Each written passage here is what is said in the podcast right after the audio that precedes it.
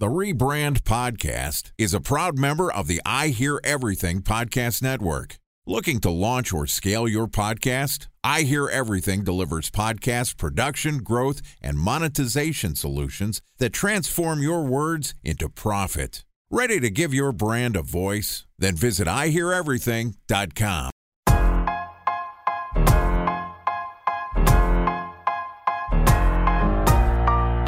Welcome to the Rebrand Podcast, an I Hear Everything production. This podcast tells the stories of world changing marketing campaigns as told by the people who build them. In each episode, you'll hear a brilliant marketer talk through the strategy, framework, and tactics used to elevate their brands to new heights. Ready to hear untold stories behind the brands you love? Then sit back, relax, and get ready for the rebrand. Here's the host of the Rebrand Podcast, the CEO of the Harkey Group, Scott Harkey.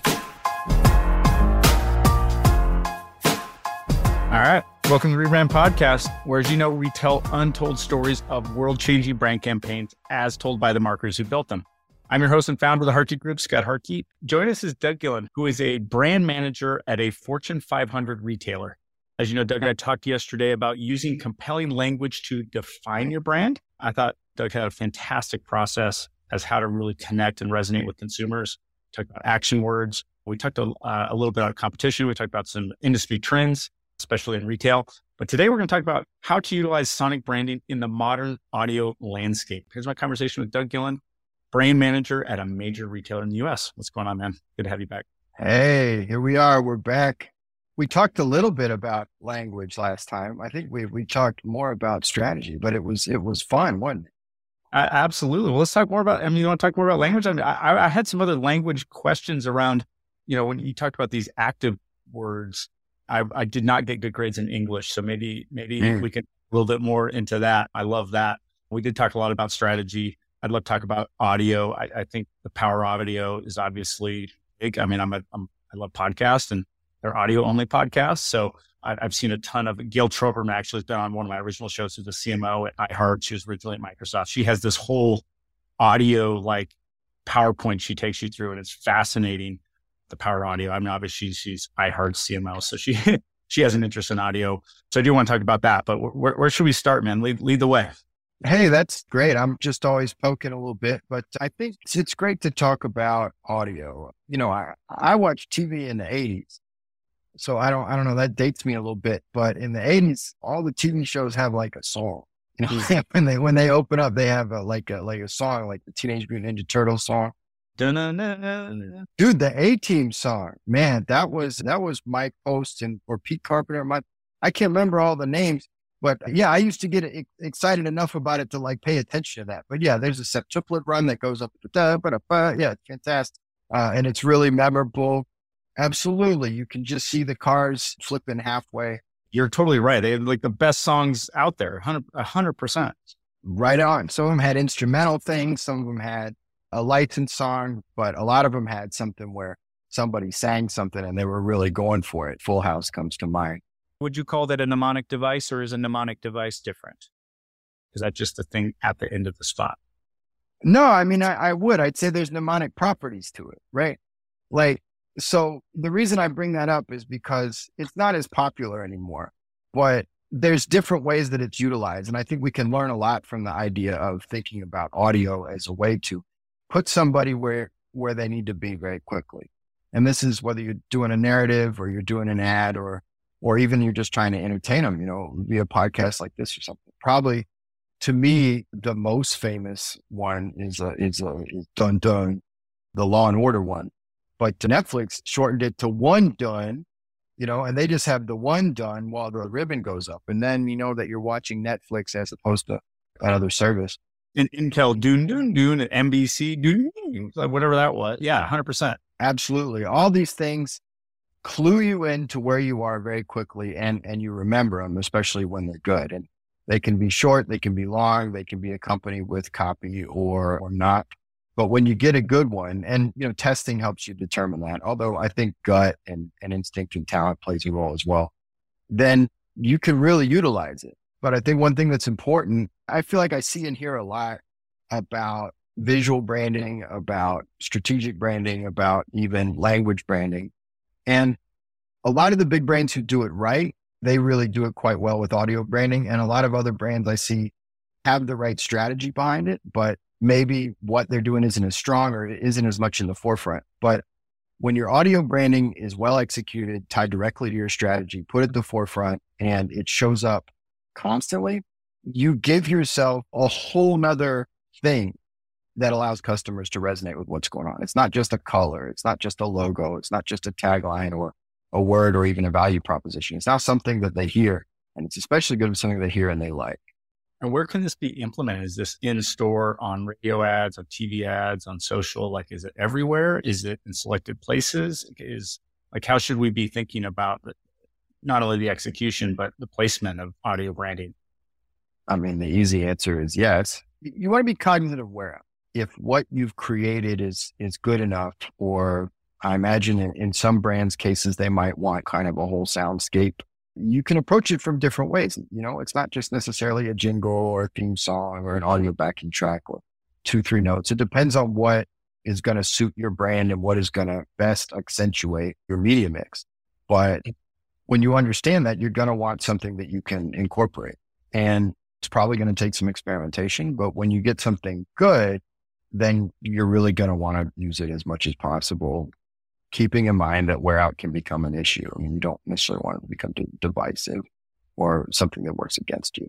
Yeah, I, I, think your Netflix examples are really good. I know in our golf company that I'm on the board for, we, you know, when you start up the speaker, it's like, it almost sounds like, I don't know, like a speaker turn on and you hitting the golf ball at the same time. We spent a bunch of money on it. And yeah, I, eh, eh, eh, yeah, giving other ways to differentiate them and to have your own segment and a, and a recall is truly impactful.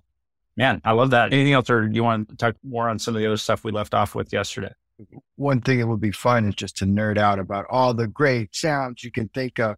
But I think, you know, we can leave that to everybody's imagination that you say, oh, yeah, this brand really does that well. Not only do they have the sound and the sound ties into their value proposition, but also you hear it all the time and you see it with the logo or, or with some other. There's not a lot of doing it well, honestly. I mean, there's really, I mean, if you think about it, there's there's very few that you can think of versus how many that are out there. And some that, and most probably don't do it at all.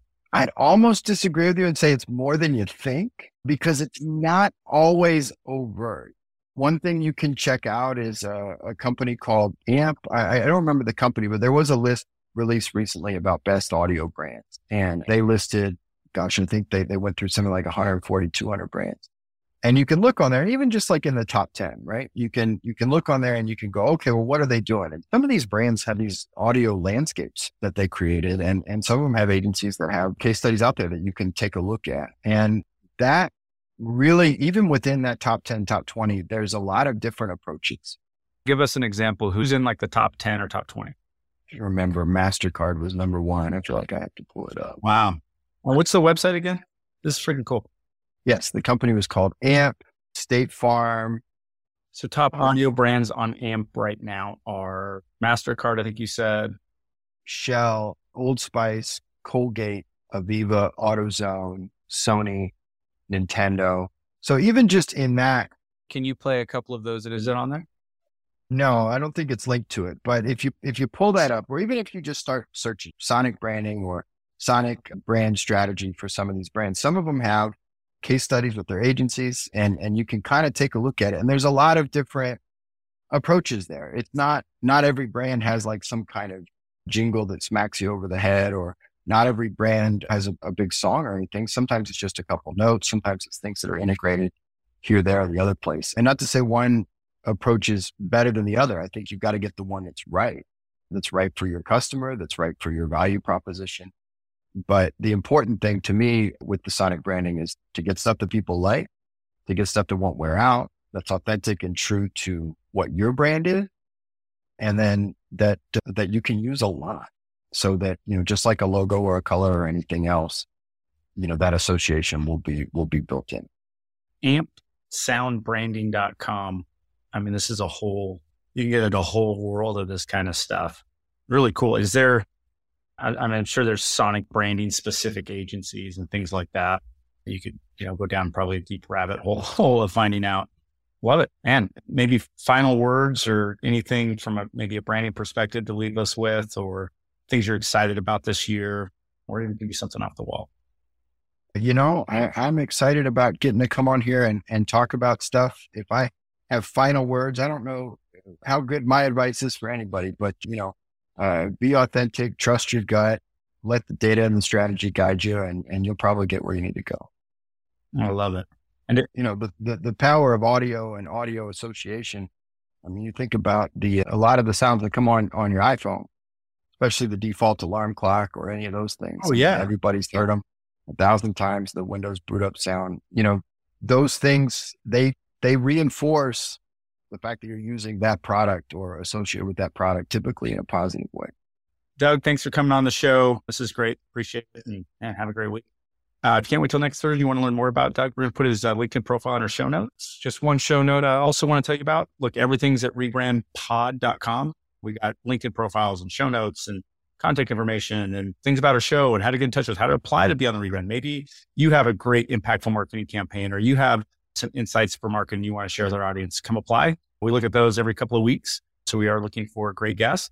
If you want to find me on any of the social handles, it's just at Scott Harkey we have a rebrand pod, but we want to produce a great podcast. We're trying to put rebrand in, in all social channels at this point, but I do that myself as my own personal brand. So look for me at Scott Harkey. Love to connect with people in the industry. And our main thing for KPIs is, you know, is subscriptions. We want people to subscribe that love the show or that want to get better at marketing. That's our KPI is how many industry marketing people are subscribed to the show. So if you like what you see, or if you know people that love marketing, send them the show. We just appreciate all the support. That's it for today. But uh, remember, it's never too late to rebuild, reboot, or rebrand.